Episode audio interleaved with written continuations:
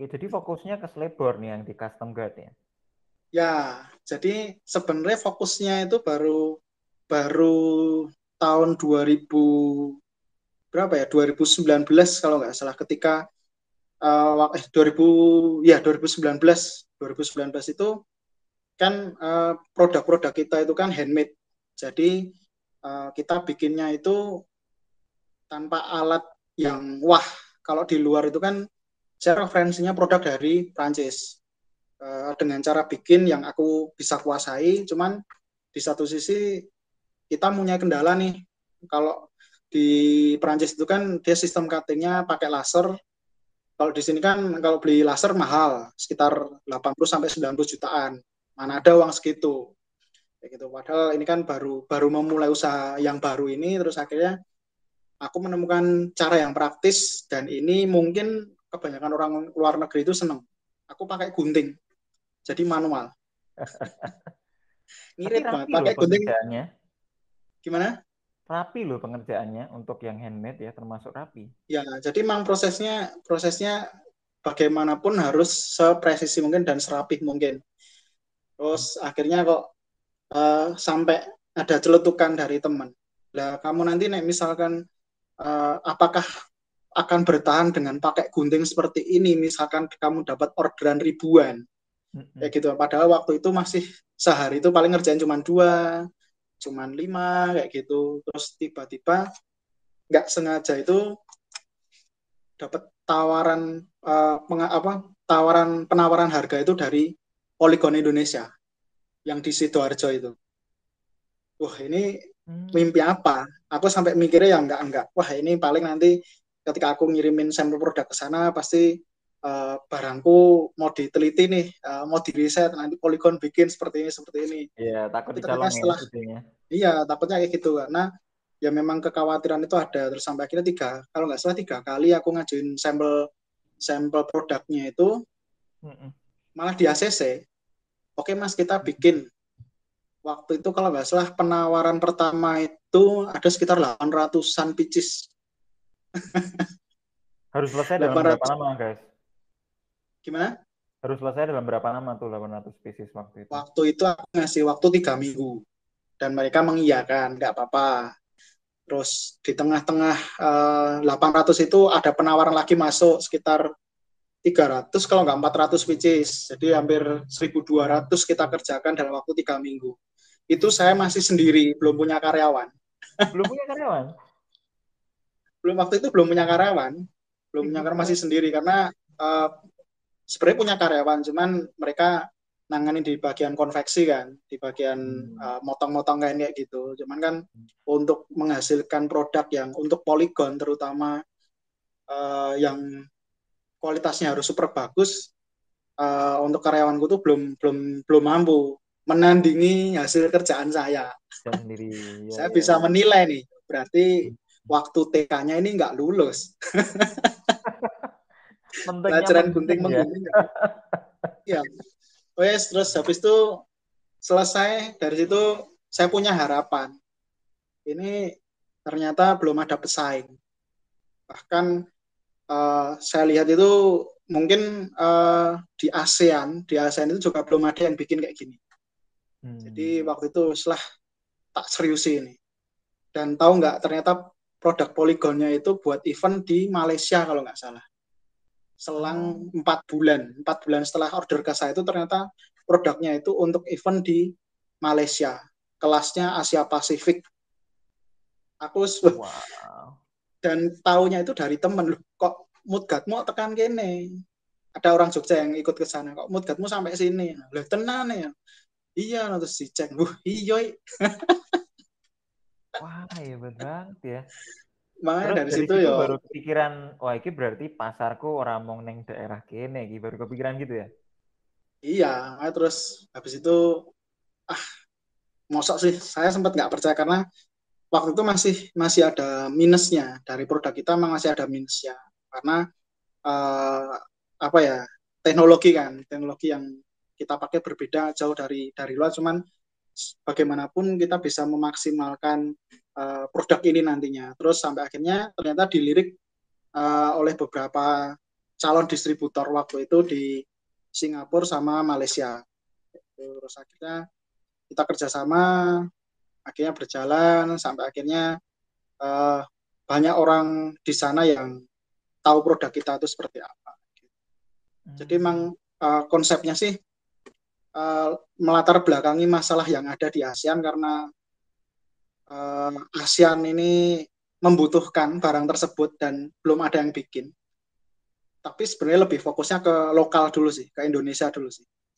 Itu pun biar biar orang-orang itu nggak, ah, biar orang-orang itu nggak nggak beli langsung dari luar. Kita punya produk loh yang dari Indonesia yang bisa bisa jadikan alternatif. Saya bilang bisa jadikan alternatif daripada kalian beli produk luar yang harganya sampai ratusan ribu. Nah, sekarang jadi secara secara harga memang hargamu lebih kompetitif ya guys? Wah, kalau harga saya itu kalau di luar tadi aku bilang sekitar 325 sampai 350 ribu. Untuk harga sekarang itu saya jual di harga mulai 75 ribu rupiah. Itu jauh banget itu, jauh banget. Dan sempat sempat jadi pro dan kontra ketika kemarin di bulan Februari, eh di bulan apa ya Maret Maret kemarin kita akhirnya uh, memutuskan untuk melepas distributor kita karena uh, ternyata saya juga baru tahu nih kalau di Singapura di Malaysia itu dijual dengan harga kurang lebih sekitar 22 22 dolar Singapura. Jadi sekitar 230-an ribu di sana. Oke. Okay. Jadi ya ya ternyata memang memang bisa disandingkan ternyata. Saya nggak nggak nyangka aja mungkin gambaran saya paling di sana jualnya sekitar 120 atau berapa. Ternyata uh, mereka menjualnya lebih dari itu dan disandingkan dengan produk top luar di sana. Jadi karena saya juga masih uh, istilahnya apa ya? Ini masih jauh dari kualitas mereka, tapi kan customer yang berbicara di sini. Terus akhirnya hmm. uh, karena saya juga berjualan di marketplace, kita bisa ekspor. Nah, di sini timbul masalah waktu itu. Jadi harga hargaku itu untuk pasar di Singapura dan Malaysia itu bisa dikatakan merusak harga distributor di sana. Hmm. Sempat galau hampir hmm. satu bulan karena uh, aku juga ngikutin permainan mereka untuk hargaku harus naikin harus di markup dari 75.000 akhirnya mau nggak mau harus dijual dengan harga 250.000 rupiah untuk pasar Indonesia sampai hmm. akhirnya kena komplain kena komplain banyak dari customer Indonesia ini kok harganya jadi mahal Hmm. Sampai akhirnya dalam satu bulan itu saya cuma bisa mempekerjakan karyawan itu masuk kalau nggak salah cuma empat hari karena barang nggak bisa muter. Nah, di situ hmm. timbul timbul kegalauan. Aku masih masih pusing nih mau ngatur strategi gimana. Terus akhirnya kan saya ingat, oh kita di awal nggak ada MOU secara tertulis. Hmm. Jadi uh, kalau mainnya kayak gini terus, uh, aku nggak bakal maju nih walaupun sebenarnya waktu awal-awal itu kita dalam sebulan itu bisa ngirim sekitar 1000 pieces kirim ke Singapura atau Malaysia tapi terakhir kemarin itu kalau nggak salah cuma ada 12 kalau nggak 24 pieces yang bisa kita kirim karena ya itu tadi uh, harga yang nggak bisa sehat ini akhirnya uh, aku coba konsultasi dengan kakak yang ada di Tangerang. Kebetulan juga konsultan bisnis. Ini gimana mas? Uh, lah kamu produk kamu sendiri itu ya ya wes. Kalau kamu produk kamu sendiri ya mending kamu uh, kasih kasih rule-nya kepada mereka. Kamu harus tegas sekarang. Ya, akhirnya kembalilah ke harga yang awal yang kita kontrol kayak gitu. Jadi hmm. biar istilahnya apa ya? Semuanya bisa bisa belilah nggak nggak perlu mahal-mahal karena saya memang merasakan produk ini masih ada minusnya dibandingkan produk luar. Walaupun customer banyak yang suka. Hmm. jadi meskipun kalau dijual harga tinggi itu uh, apalagi wah bisa jual di Singapura gitu ya kelihatannya kan wah. Ya. tapi kalau barangnya yang terjual sedikit juga ya pusing juga gitu kan ya mending jualnya banyak gitu ya. Gitu kan ya. Oke. Okay. menarik menarik menarik. Nah jadi kan itu tadi cerita uh, cerita tentang uh, ini baca brandnya gimana nih cara baca custom custom mudguard custom mudguard gitu ya. Jadi memang yeah. itu mudguard untuk uh, untuk itu khusus sepeda downhill ya. Ya. Ya, jadi ini tak ambilin contoh. Nah, hmm. ini contoh produknya seperti ini nanti pasangnya cuma seperti ini oh itu diteko gitu ya okay, nanti okay. Uh, ini kan fork ya hmm. ini kan fork ini fork fork sepeda downhill ya memang kita fokusnya ke downhill terus nanti tinggal pasangnya seperti ini hmm. Terus Simple. Ingkatnya gimana? Biar nggak lepas. Ingkatnya ini ada kabel tisnya ini. Oh, udah ada di belakang. Sudah kita selipkan juga di packagingnya. Hmm. Kalau kabelnya itu beli dari supplier kan? Nggak bikin sendiri ya? Ya, kita sudah ambil dari supplier untuk saat ini. Seperti itu. Memang uh, saya riset itu memang pasar terbesar untuk saat ini memang jenis sepedanya MTB. Daripada sepeda-sepeda yang lain, paling banyak itu sepeda MTB yang uh, ini menjadi pasar terbesar yang melatar belakangi ini harus maju terus. Apalagi di Indonesia uh, selain company yang swasta dan mandiri seperti ini belum ada yang serius banget untuk uh, istilahnya ber, berkecimpung dan terjun langsung untuk di segmen ini. Asik banget, asik banget. Aku selama ini kan udah ngamatin, cuman belum tahu ya, belum tahu sedetail ini ceritanya. Kalau yang brandmu yang sebelumnya bisnis ini kan sempat bisnis juga uh, uh, Nick Nemtis. Uh -uh. Nick ya. Nemtis ya bacanya ya. ya. Itu kayaknya Nick Nemtis itu memang geser ke uh, beda dengan dulu ya. Produk-produk. Ya, kalau Nick Nemtis, Nick Nemtis itu kan memang berawal dari gambar, gambar mural, gambar graffiti di tembok-tembok di Klaten itu, terus uh, pengen jadiin uh, merchandise kayak gitulah kok. Maka terusan sampai itu yang bisa membiayai kuliah sampai selesai itu juga nickname tes itu.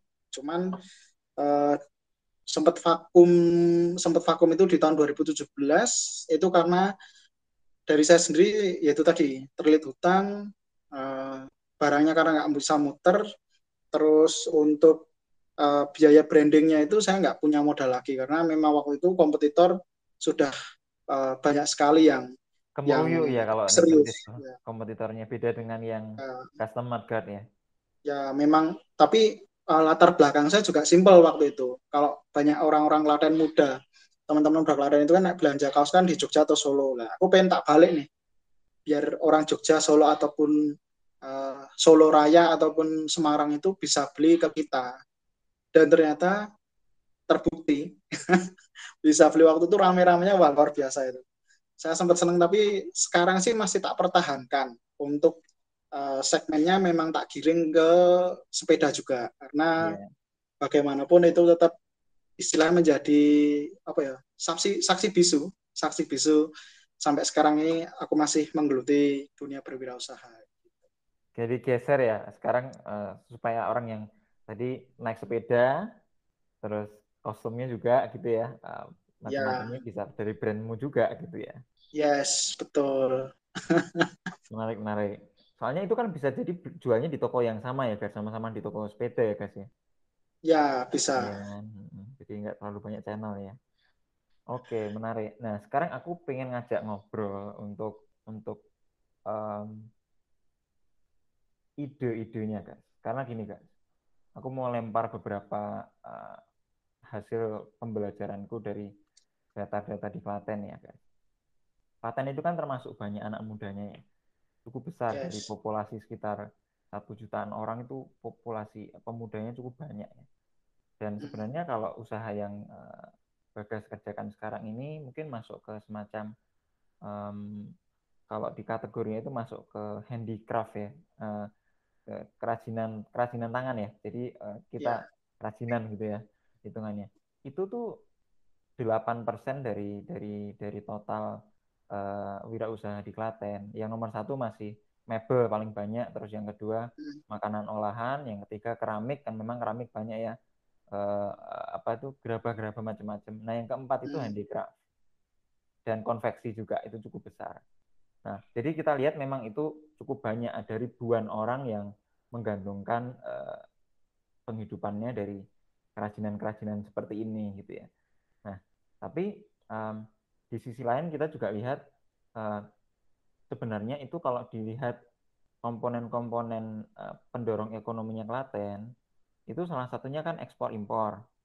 Ya. Nah kalau tadi Bagas uh, sudah sempat juga pelan-pelan mulai menjalankan ekspor ya, itu Klaten itu ternyata impornya lebih besar daripada ekspornya. gitu. Jadi yang yang Mbok bilang tadi benar itu. Selama ini orang-orang kan eh, karena lihatnya di Indonesia belum ada, jadi dia belinya barang-barang impor. Sementara setelah Bagas lihat, wah kok ini kok didol semene gitu kan, enggak itu iso gitu ya. Terus ya. nggak bisa impor gitu ya. Nah itu jadi ada ada di situ guys. Jadi ada kebutuhan-kebutuhan orang Klaten yang nggak bisa dipenuhi dari Klaten sendiri sehingga dia harus impor dari luar negeri. Nah berarti yes. kan di situ di situ ada ada peluang kan ya gitu. Ya. Nah yang aku pengen tanya dari Bagas itu gini, dulu kan Bagas habis SMP kan SMA ya. Terus habis itu kuliah di Amikom. Yang Amikom itu kelihatan kalau aku sih kelihatan banget ya dia mendorong banget 20% alumninya wirausaha itu gede banget tuh. Itu tinggi itu dibandingkan dengan universitas ya, yang lain ya. Nah, itu gede gitu. Nah, um, dari sisi pendidikan nih menurut Bagas ya. Apakah sebaiknya di Klaten itu diperbanyak SMK SMK yang berkualitas gitu ya dengan kurikulum yang dibangun oleh orang-orang Klaten pengusaha-pengusaha Klaten sendiri supaya kayak yang Bagas tadi ya eh, karena kan kuliahnya sebenarnya informatika ya nggak terlalu banyak sisi bisnisnya diajarin ya hmm. eh, kalau misalnya lebih banyak belajar sisi bisnisnya mungkin kesalahan-kesalahan kecil yang dulu Bagas sempat lakukan bisa dihindari kan guys berarti guys yes. Nah, apakah menurut Bagas kalau kita perbanyak nih SMK SMK yang bagus di Klaten itu uh, dengan keahlian-keahlian kan SMK bisa macam-macam ya guys keahliannya ya. Nah, dengan keahlian-keahlian yang udah kita riset nih orang Klaten ki nih kok ngene kok ngene iki lho. Gawe-gawe kaya sing digawe Bagas. Gawe-gawe kaya sing digawe kanca-kancane dhewe. Kita masukkan ke dalam SMK SMK yang bagus. Apakah menurut Bagas itu bisa membantu naiknya jumlah pengusaha-pengusaha muda. Jadi lulus, wih mau kira-kira rakwat ragat kuliah di Jogja, gawe dewe gitu loh maksudnya. Menurutmu piye? Uh, kalau dari kacamata saya sendiri ya, uh, ini perlu digarisbawahi bahwa produk saya itu malah jarang orang yang tahu di Klaten sendiri. Hmm. Jadi pembeli di Klaten itu bisa dikatakan hanya dua persen dari 100% orang yang beli ke kami lewat e-commerce, uh, marketplace ataupun datang langsung ke rumah itu hanya bisa dihitung dengan jari.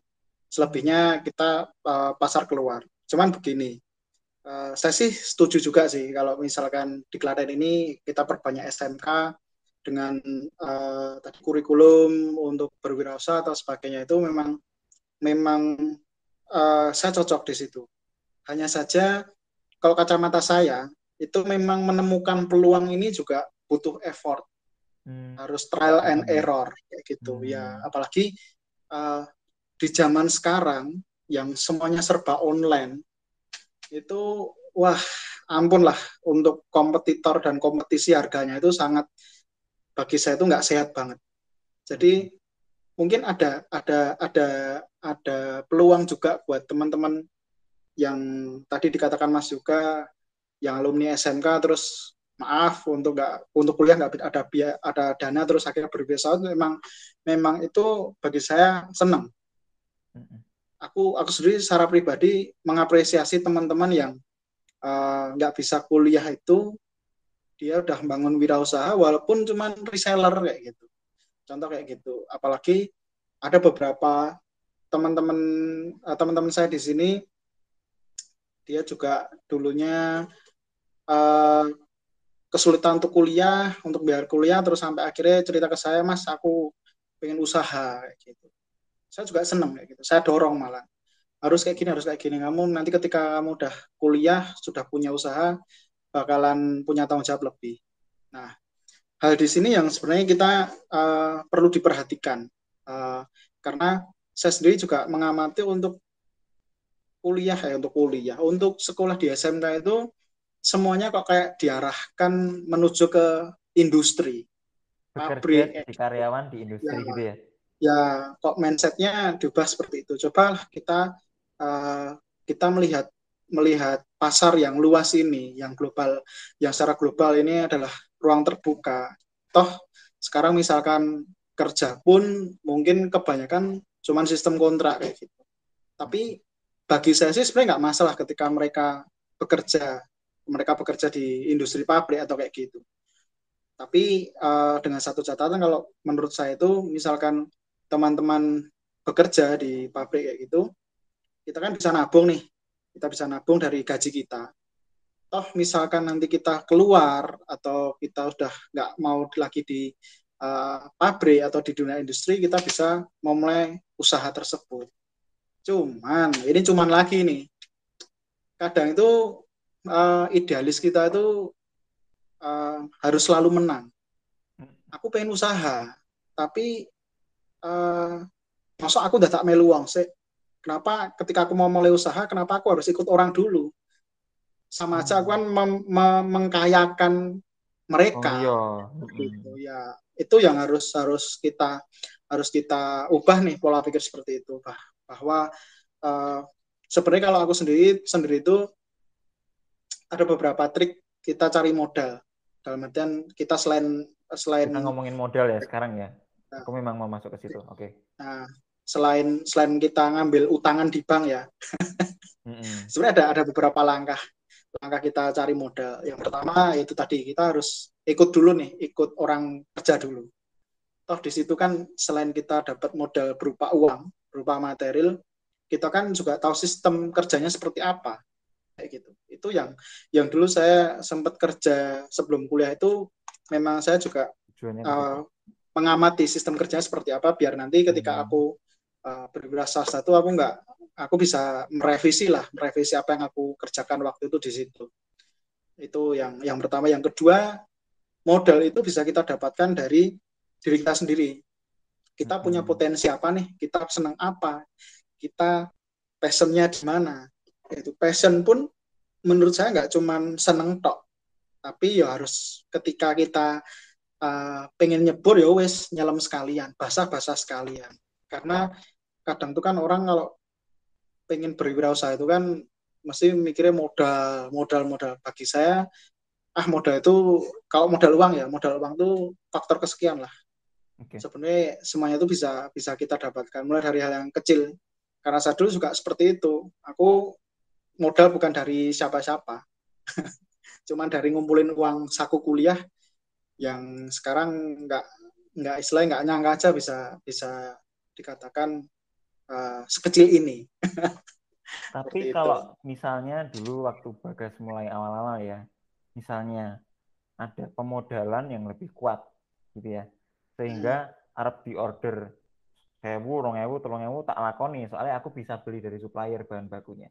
Apakah menurut Bagas ya. itu bisnisnya bisa berkembang lebih cepat kalau pemodalannya lebih kuat waktu di awal? Kalau dulu sih, nah, kalau dulu sih sempat sempat beberapa kali malah ada teman itu yang istilahnya pengen investor ada beberapa hmm. investor teman sendiri tapi kok saya malah takut ya takutnya kan hmm. pasti kan di situ ada misalkan nanti kita uh, dikasih bantuan berapa gitu terus akhirnya nanti kita baliknya harus ada berapa persenan kayak gitu aku takutnya cuman anu nggak bisa balik setornya itu malah nanti nggak bisa teratur dan malah ya namanya kayak gitu kan kayak sama aja kayak hutang kayak gitu.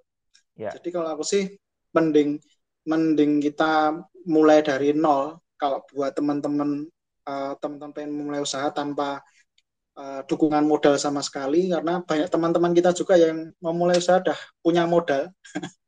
Jadi saya nggak akan berbicara di situ, tapi dengan kita nggak punya modal itu kita sudah siap. Uh, banting setirnya nanti turun naiknya itu seperti apa kita sudah siap mental di situ. Jadi ketika amit-amit ketika usahanya nanti gagal kan kita udah pernah ngerasain bangun dari nol. Gigihnya di situ. Kadang orang itu kan lihat wah saya kira usahanya wis jalan. Padahal yang kita rasakan kan sampai sekarang kalau aku sendiri masih berproses terus suksesnya itu kayak gimana sih Oke. Okay, kan yeah. bagi saya masih proses terus, harus jalan terus kayak gitu. Setuju, setuju. Aku setuju bahwa di awal itu kalau bisa ya, kalau bisa eh, mengandalkan modal sendiri-sendiri dulu ya. Supaya yeah. kan kroso keringetnya dewe nyambut gawe ini dewe gitu lah. Ini duitku nek yes. kalau nggak berhasil kan duitku hilang gitu ya. Yeah. Nah, uh, mungkin di saat sudah bisnisnya sudah cukup jalan dan memang um, ada ada permintaan yang uh, tidak bisa terpenuhi karena modalnya terbatas gitu ya. Tapi hmm. bisnisnya udah jalan. Baru baru mencoba memikirkan sumber pemodalan yang lain supaya lebih cepat berkembang bisnisnya gitu ya. Tapi kalau di awal sarannya yeah. bagas, bagas tadi kan uh, kalau di awal sebaiknya pakai nabung dulu diri sendiri supaya kerasa gitu ya. Yeah. Bisnisku sendiri gitu ya. Yes. Oke, menarik banget. Soalnya gini guys, banyak kan orang ya seperti kamu bilang tadi ya, awal-awal wis mikir ke modal, modal, modal gitu ya. Um, cuman uh, dia nggak ngerti bahwa uh, sebenarnya modal itu sekarang mungkin ya tidak sesulit dulu ya untuk dicari ya. Sebenarnya yeah. tidak sesulit zaman dulu ya, zaman orang tuanya kita ya. Zaman biar bank wae iso dihitung gitu ya. Sekarang kan bank pirang-pirang yang apa ya, uh, kredit usaha rakyat gitu ya, macam-macam kan bisa. Yeah. Gitu ya. Tapi justru kita sekarang yang harus mengerem diri ya. Kapan toh aku yeah. Kapan waktu yang, yang tepat untuk minjem ke bank gitu ya? Kapan waktu yang tepat yes. gitu ya? Benar ya jadi lebih ke situ ya guys dan melihat peluang tadi yang yang tadi kamu sebutkan kan ya uh, untuk melihat peluang itu mesti pinter-pinter ya. Karena uh, kalau sekarang lihat secara secara potensi daerahnya ya kan wis penak banget ya. Di di Solo Raya cukup strategis ya. Dari Solo dekat yes. Boyolali dekat gitu ya ya Jogja. Jogja juga dekat gitu kan. Dan relatif biaya hidupnya itu uh, lebih lebih rendah daripada kota-kota itu gitu ya. Yes. sementara biaya logistiknya nggak terlalu tinggi karena dekat ke sana dekat ke sini airportnya kau yang di yeah. loro. Jogja cedak cedak nah, misalnya Arab ekspor naik pesawat gitu ya macam-macam. Jadi itu kan keuntungan ya guys itu juga itu mesti yeah. dimanfaatkan lebih tinggi kan posisinya yes, yang strategis itu jadi memang okay. aku sendiri sih uh, melihat apa ya? Uh, ya ini balik lagi ke pemikiran idealis. Mungkin saya cukup bersyukur bisa dilahirkan di kota Klaten untuk saat ini. Karena aku aku sendiri juga bahan baku cuma ambil dari Jogja Solo Jogja Solo kayak gitu. Jadi nggak misalkan jauh cuma dari Surabaya itu pun juga bisa dikirim kereta dalam waktu semalam juga. Ya, mungkin Klaten ini tengah-tengahnya.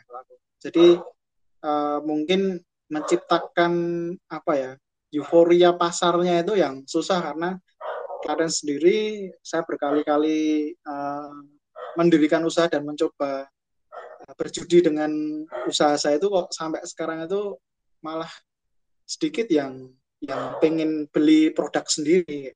Malah kebanyakan harus datangkan dari kota lain atau bahkan impor yang tadi jenengan bicarakan tadi kayak gitu. Padahal Uh, nah kalau mereka customer-customer sendiri itu impor, nah kalau kita malah ekspor. ya, Peluangnya di situ. Orang kayak gitu ya benar-benar. Setuju, setuju. Iya. Oke, mungkin uh, sudah cukup banyak yang kita diskusikan ya guys. Uh, tadi ada kita ngomongin yes. peluang, kita ngomongin tentang support pendidikannya mesti seperti apa, uh, kita ngomongin pendanaan macam-macam ya, dan kapan yang saat yang tepat untuk cari model dari tempat lain dan macam-macam yang mengembangkan hobi. Jadi menarik banget ceritanya. Um, mungkin yes. bagas ada um, apa ya uh, impian-impian dalam 5-10 tahun ke depan kan? Kita ini sama-sama belum sampai 30 umurnya guys gitu ya. Uh, masih masih panjang gitu ya. Maksudnya macam-macam kita masih yes. pengen macam-macam gitu ya guys bayanganmu kira-kira 10 tahun lagi itu apakah masih akan menjalankan bisnis ini, pengennya sudah sebesar apa, karyawannya berapa, gimana? Ya, sebenarnya uh, di tahun ini pun aku baru mau mewujudkan salah satu mimpi kita. Mimpi ya ini yang sudah terbesit dari tahun 2017 ketika aku uh, memulai usaha Mudgat ini, selebor sepeda ini. Uh, saya juga apa ya istilahnya ya, uh, mencari-cari peluang apa sih yang ada di negara ini yang yang harus kita penuhi pasar lokal ini harus kita penuhi. Dan dari bulan Januari kemarin uh, aku sendiri baru meriset sebuah desain produk. Jadi mungkin di Indonesia ya di Indonesia selain company yang secara swasta dan individual mungkin baru saya yang main. Bahkan mungkin di tingkat ASEAN mungkin ini baru saya. Jadi uh, ini ada produk nggak rahasia ini guys ini ada produk seperti ini. Jadi ini oh, yang okay. bentuk 3D-nya. Sekalian promosi. Tapi nggak rahasia Jadi, kan ini ya? Enggak. Jadi ini ini aku riset sekitar dari bulan Januari kemarin. Dari bulan Januari kemarin sampai detik ini ini masih tak sambil chattingan sama yang uh, desain produknya. Desain produknya ini karena kita di tanggal 1 sudah harus final karena penawaran harga sudah mulai tanggal 1 September besok. Dan ini gini, uh, sebenarnya ketika saya diskusi dengan teman-teman uh, desain produk yang selama kurang lebih enam bulan ini kerjasama dengan kita itu, sebenarnya kita tuh kaya akan sumber daya. Dari teknologi, kalau bisa dikatakan terbatas, ya terbatas kalau dikatakan SDM kita kalah dengan uh, eh, SDM luar, ya mungkin beberapa. Tapi kalau kita bisa memaksimalkan dengan ide yang bisa dikatakan gila, itu uh, kita nggak nggak kalah jauh kok. Bahkan ini mimpi mimpi saya yang sempat ah mau nggak mungkin nggak mungkin bikin bikin produk seperti ini yang produk 3D-nya jadi kayak selebor motor kayak gitu. Dan ini nanti konsep yang kita tawarkan kepada customer mungkin juga baru pertama di dunia. Dan ini nanti tetap baru ngurus proses uh, apa namanya uh, legalnya dan hak ciptanya seperti apa. Jadi kalau saya di, dibilang 5 atau 10 tahun lagi mungkin saya mau mencoba fokus ke dunia ini dulu, dunia hmm. mudgat ini. Dan nggak jauh-jauh dari hobi karena uh, hobi saya bersepeda. Jadi saya rasa ini waktu yang sangat panjang. Ketika nanti semua generasi itu pasti akan melewati fase ini fase bersepeda. Jadi kita, saya pengen ya. ngembang ya saya pengen mengembangkan uh, usaha ini nanti uh, sampai mentoknya itu bagaimana karena memang apa ya uh, mewujudkan mimpi itu ternyata harus butuh proses yang panjang. Sempat kemarin di bulan Juni itu mau mundur karena sudah keluar uang banyak untuk riset. untuk riset produknya ini sudah keluar uang banyak dan kayak ini nggak jadi-jadi. Padahal rencananya setelah Lebaran itu di tahun 2021 ini rilis produk ternyata sampai sekarang masih belum bisa. Jadi ya apa ya kita harus berani bermimpi lah. Tapi ya nggak cukup berani bermimpi, tapi kita juga harus berusaha untuk mewujudkannya. Tapi uh, harus teman-teman ingat dan tahu jalannya nanti itu ada ada sendirilah, ketemu sendiri nanti prosesnya seperti apa. Yang penting ya lakuin aja sesuai yang teman-teman inginkan kayak gitu. Cocok.